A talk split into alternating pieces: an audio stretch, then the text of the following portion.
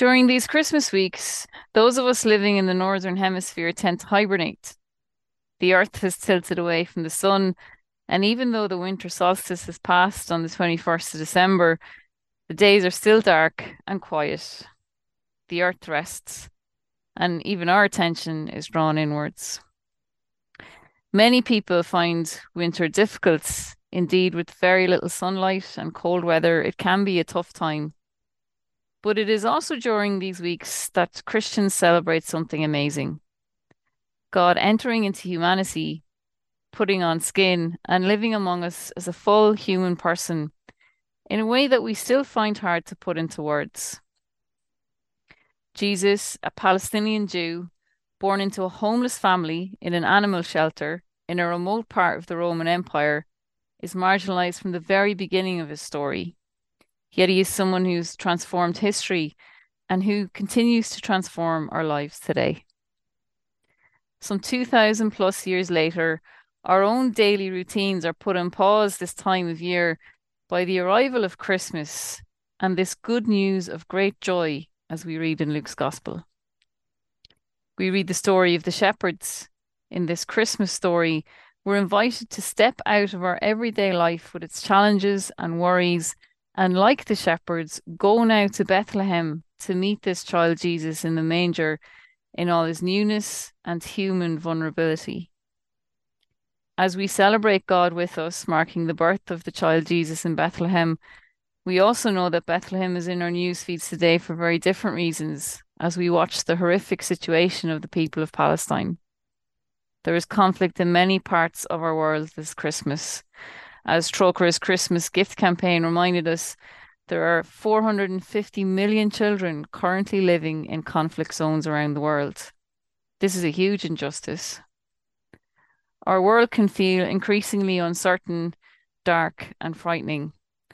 We cannot escape the daily news of war, famine, hateful attacks on minorities, worrying news about our climate and biodiversity crises, and while it's important to be engaged, the bad news can leave us feeling anxious about the future and about the security of ourselves and our loved ones. In times of trouble, in our own lives and in our world, the Christmas story reminds us that God is still with us. God gets involved in our world. God does not abandon us.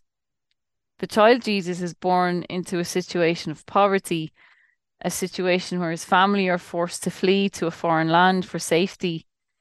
The child Jesus begins his time in this world on the margins as a refugee. It is into this mess that God is born. And so it is for us today. God moves into the messiness of life, into all the harrowing struggles of our world. Then and now, God is born. In our joys and in our sorrows, God is with us.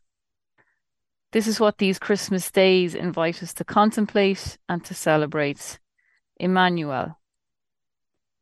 Christ is born again each year in our hearts if we can make room for him there, and in our world if we can look with awareness in the ordinary places. Dorothy Day said, It is no use to say that we're born 2,000 years too late to give room to Christ. Christ is always with us, always asking for room in our hearts. And the author Joyce Rupp notes that Jesus gave few material things to people in the Gospels. What he gave the most of was his personal presence, gifts that were the treasures of the heart, belief in oneself, inner healing, peace of mind, compassion, forgiveness, dignity, and justice. Christmas invites us to give space to experience this loving presence so that it may live on in us and be the central focus of our gift giving to others. Healing, peace, compassion, forgiveness, justice. Perhaps this season we can really be present to those who need it most, to those who are suffering, to those we love, to God's creation, but also to what gives us hope. This hope of the Christmas season is an act of hope. It's found in our actions, all those little things we do in our daily lives, which have a ripple effect across our families and our communities. In Laudato Si, Pope Francis calls these actions the little ways of love. And he says, never underestimate their power. They can be intense spiritual experiences that have a ripple effect across a community. As we watch out for these little ways of love in the world around us, these are signs of God's presence in our world, in the everyday, ordinary actions for good that are all around us. If we pay attention, we might become more aware of God's presence constantly birthing in the hidden places of our world, in ourselves, and in the people around us. The singer Nick Cave said, The luminous and shocking beauty of the everyday is something I try to remain alert to. It tells me that despite how corrupt we are told humanity is and how degraded the world has become, it just keeps on being beautiful. It can't help it. So, as we light the white candle on the Advent wreath Christmas morning, let us remember what it represents the peace, unity, and hope for which the world desperately longs, the invitation to be whole makers of love in a world of change. And the song or piece of music I've chosen to go with this reflection is from the Piano Guys, O Come, O Come, Emmanuel.